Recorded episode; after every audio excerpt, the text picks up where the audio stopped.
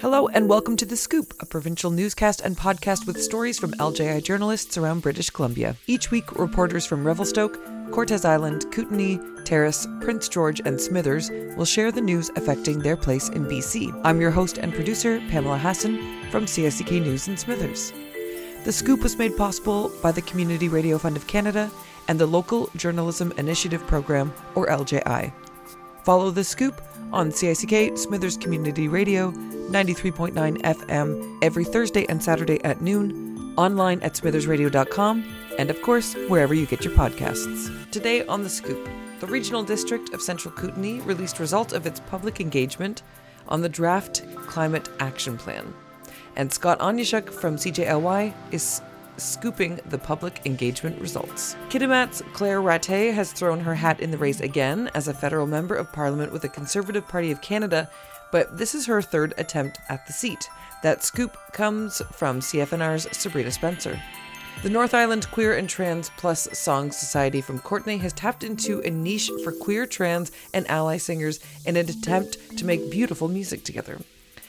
Lonnie Taylor is in the pocket with that scoop.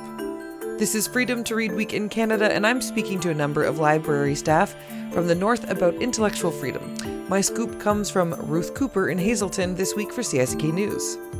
And first, a missing persons case was renewed with the Prince George RCMP. Brittany Jean Schramm is still missing, and Ian Gregg is on the scoop for CFUR in Prince George.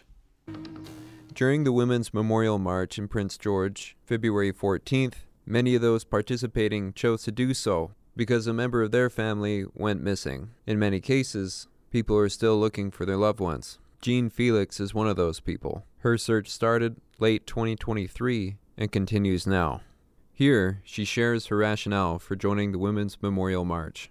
Well, it's because my sister went missing downtown Prince George. It was a good opportunity for me to raise awareness and bring bring awareness to her case. And um, you know, last week it was sent sent over to the, the serious crime unit. It was handed over to them. And so what I thought what a perfect time for us to, you know, get her her picture out there and bring light to, you know, this situation that, you know, she hasn't been there's no updates, no real leads. So I'm hoping that, you know, by doing this that it will shine some awareness or some people will recognize her and it was I guess a chance to really communicate like, you know, just mingle with people and see if I can find any answers, any any new leads is what I was looking for. I guess that that was my biggest hope today was look, trying you know looking for new leads to go on. She went missing around December. Well, the last um, footage that we, or the last known is that the what I used on the poster was December 13th, but there was another footage. Uh, she was on camera around December 21st, so that was the latest date so far and that was around the Abu and Rainbow Drive area, which is pretty far from here. But then again, it doesn't surprise me because I kind of have a feeling that maybe she was on her way home for Christmas because she would never miss Christmas, and that's when we and when she did, that's when we knew something was seriously wrong. Thank you so much for sharing your story with us as well. I think the more awareness and the more you know news stations that have this or anywhere it could be broadcasted or even on the radio, like I I, I couldn't care less where as long as it's out there, right? Yeah. So any any opportunity to bring her name out there is um I basically um you know at the end of the day that's it helps. As per a Prince George RCMP news release, originally issued January 10th, Brittany Jean Schramm was reported and presently remains missing. She's described as an indigenous female, 5 foot 7 or 170 centimeters, 150 pounds or 68 kilos, with brown eyes and long black hair. She's known to frequent the downtown area and was originally seen wearing dark snow pants, a green winter jacket, and a pink headband. Since then, as her sister Jean mentioned, her case was escalated to the Serious Crimes Unit and announced February 8th. She was spotted between December 19th and 21st, 2023, carrying a black blanket, wearing a red plaid jacket, and blue gloves. If anyone has information regarding the last time they saw Brittany Jean Schramm or her current whereabouts, please contact the Prince George RCMP or Northern BC Crime Stoppers. The RCMP can be reached at 250 561 3300 Crime Stoppers can be reached anonymously at 1 800 222 8477 or online at www.northernbccrimestoppers.ca. You do not have to reveal your identity to Crime Stoppers. According to Corporal Jennifer Cooper of the Prince George RCMP, the RCMP's Serious Crime Unit has taken conduct of the investigation and will continue to follow up on any new information provided by the public. Brittany has not been seen in nearly two months. This is very concerning for her family and for investigators. Her picture is posted alongside this article and on our website.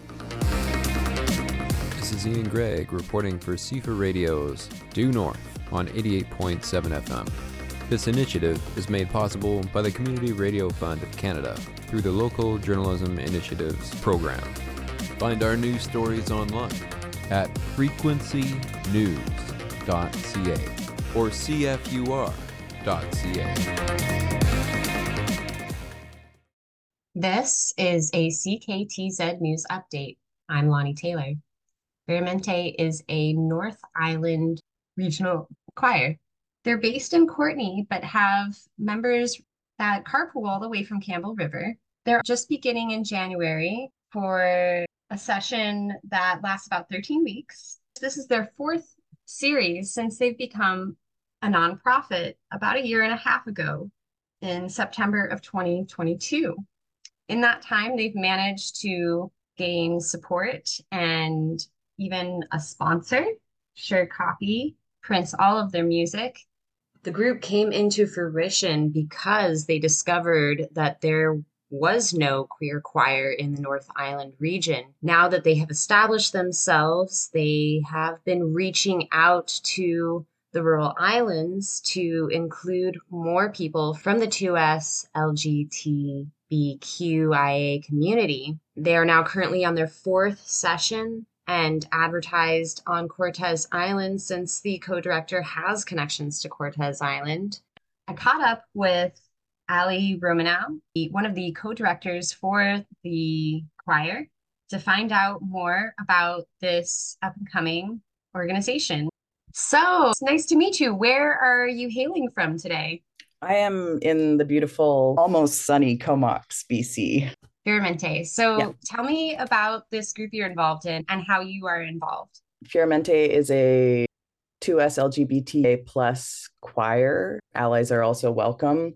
Um, and it's a really beautiful space for community to come together and sing and explore voice and community. And it's multi generational, which is really beautiful. And yeah, there's a, a not for profit that we put together to run the choir. And yeah, it all started because of a Facebook thread on a community page on Facebook where someone asked if there was a queer choir in the Comox Valley. And the answer was, no, there isn't, but there should be one.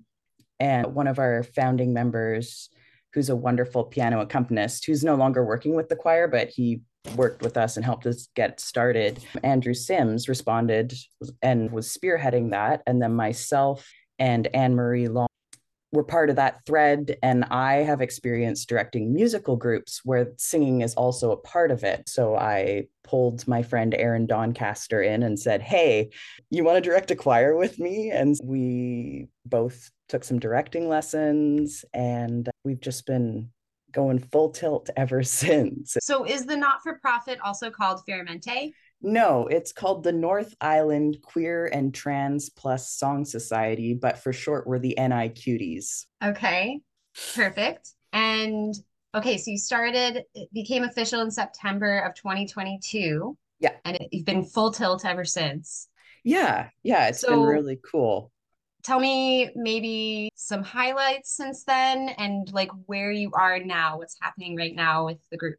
So we've had a few kind of showcase performances, which were really beautiful, a great way to share what we've been doing with our community. But the really beautiful thing about the group is the, the community that's formed and the community care that happens. We're quite COVID conscious. We're all singing in masks. And so it allows um, folks who are immunocompromised and might not be able to join in other community events are able to come and be a part of this wonderful thing together. So you said it's multi generation. Yeah. Um, what's the oldest age in the group and what's the youngest? What's the range? I'm guessing that some of our oldest membership are in their 70s and our youngest i believe have been 19 kind of early 20s and it's really it's a really neat thing because so often when we're doing group activities it's with everyone in the same age cohort. And so there's this really beautiful sharing of knowledge and terminology and experiences and new concepts back and forth th- through the different generations. And there are things that some of the young folks don't know about the history of our community that is being shared. And then there's some of our elders within the group, whether that's elder in age or elder when you came out and discovered being that you're part of the community so I'm guessing there's a bit of a fee for the membership. There is. We do try to keep the costs low. I believe this term it's currently $140 for the term. We do have bursaries and scholarships available for folks. That's out of their reading and we do have folks at each term that end up accepting those and we really would love to make it even more affordable for folks. Uh, we're currently operating right on a shoestring of how much we can charge and still make our venue rental and still pay our contractors. And that, uh, so we're now that we've been a not for profit for a year, we can start applying for more grants. So last term, we did a tune that Aaron and I went to Corsica for three weeks last June, yeah, June of 2023, and spent 12 days immersed in Corsican music. And we brought a Corsican piece back and taught that to the choir. And that was super fun. And we've done music from by the wonderful uh, community choir director, Serena Partridge, who's doing a workshop in Comox on the 17th of February. And she does wonderful music that's community and environmentally oriented. And then we've also tried to feature queer and LGBTQIA stories and composers as well in our repertoire. Lonnie Taylor, CKTZ News, Cortes Island.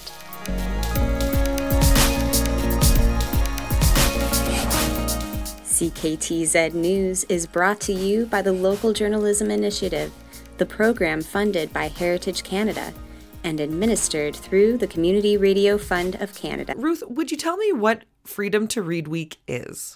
Freedom to Read Week is uh, designed to promote people to read lots of diverse things, but primarily to try to counteract uh, efforts at censorship and limiting what people are allowed to read.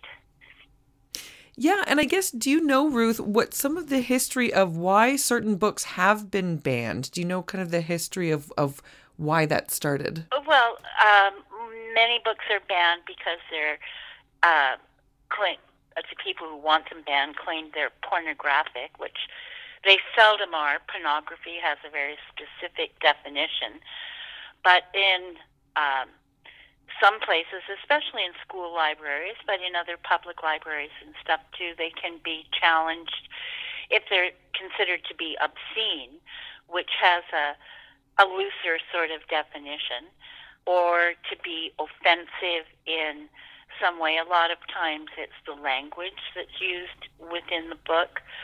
A lot of things are banned because they have sexual content or implied sexual content and that sort of thing. They're usually challenges are put up on the basis that it's protecting someone from something dangerous.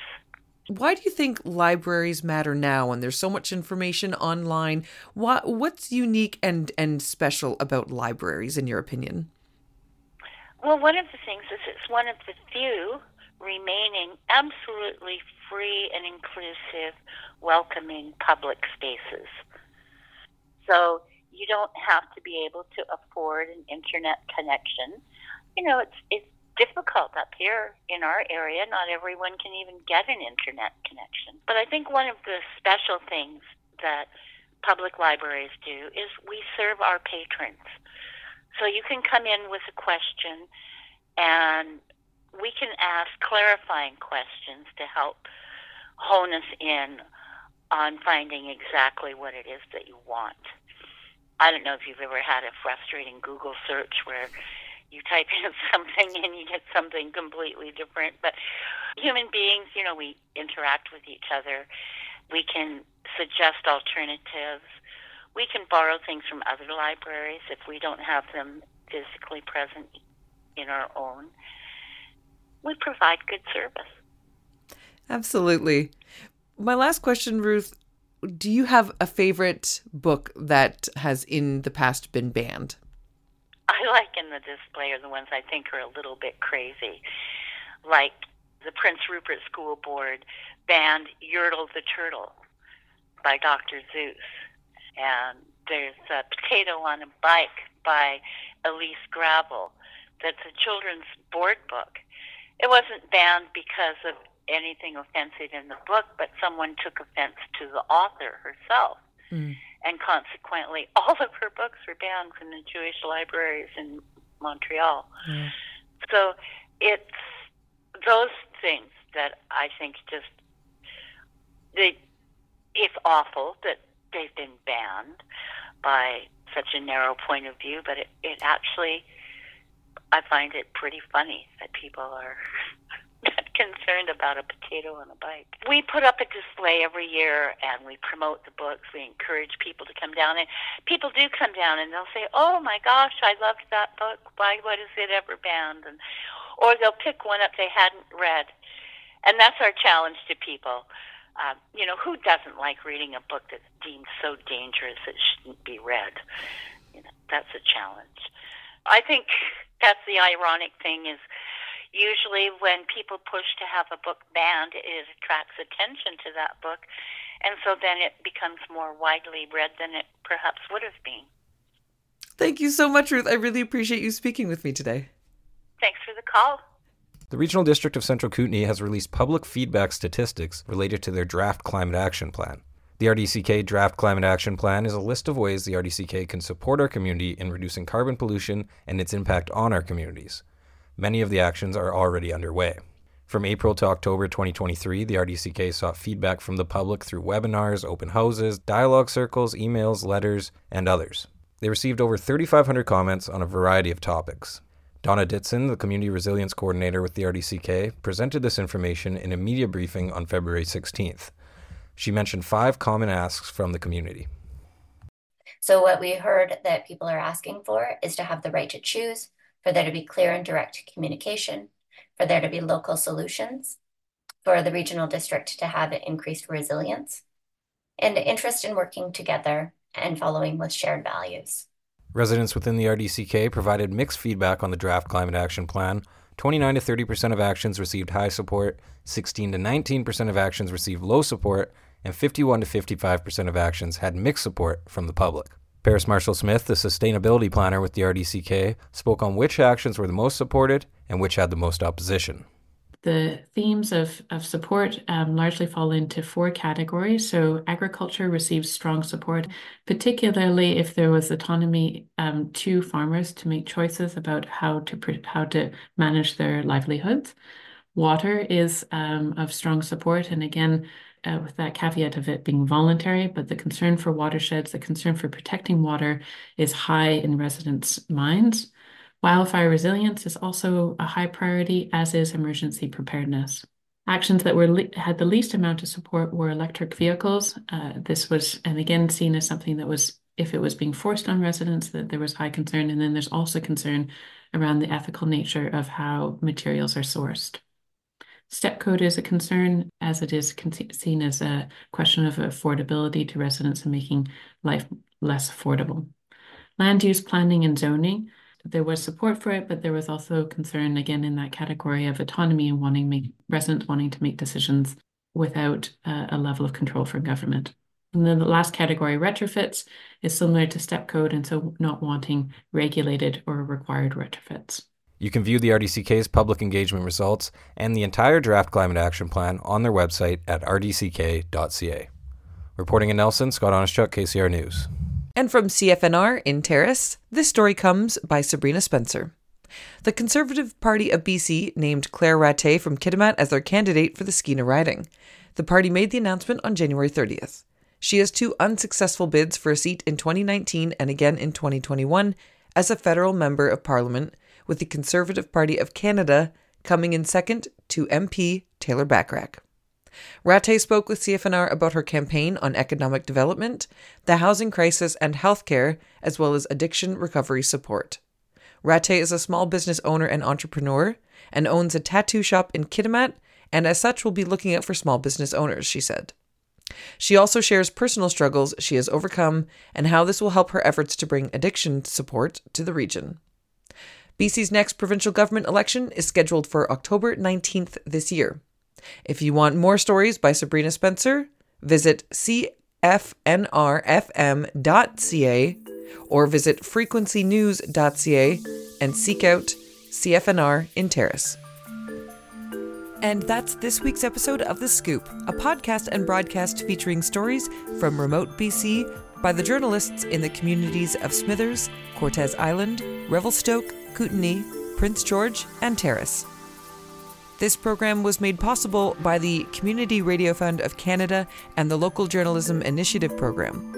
Tune in next week for another episode and follow us online wherever you get your podcasts.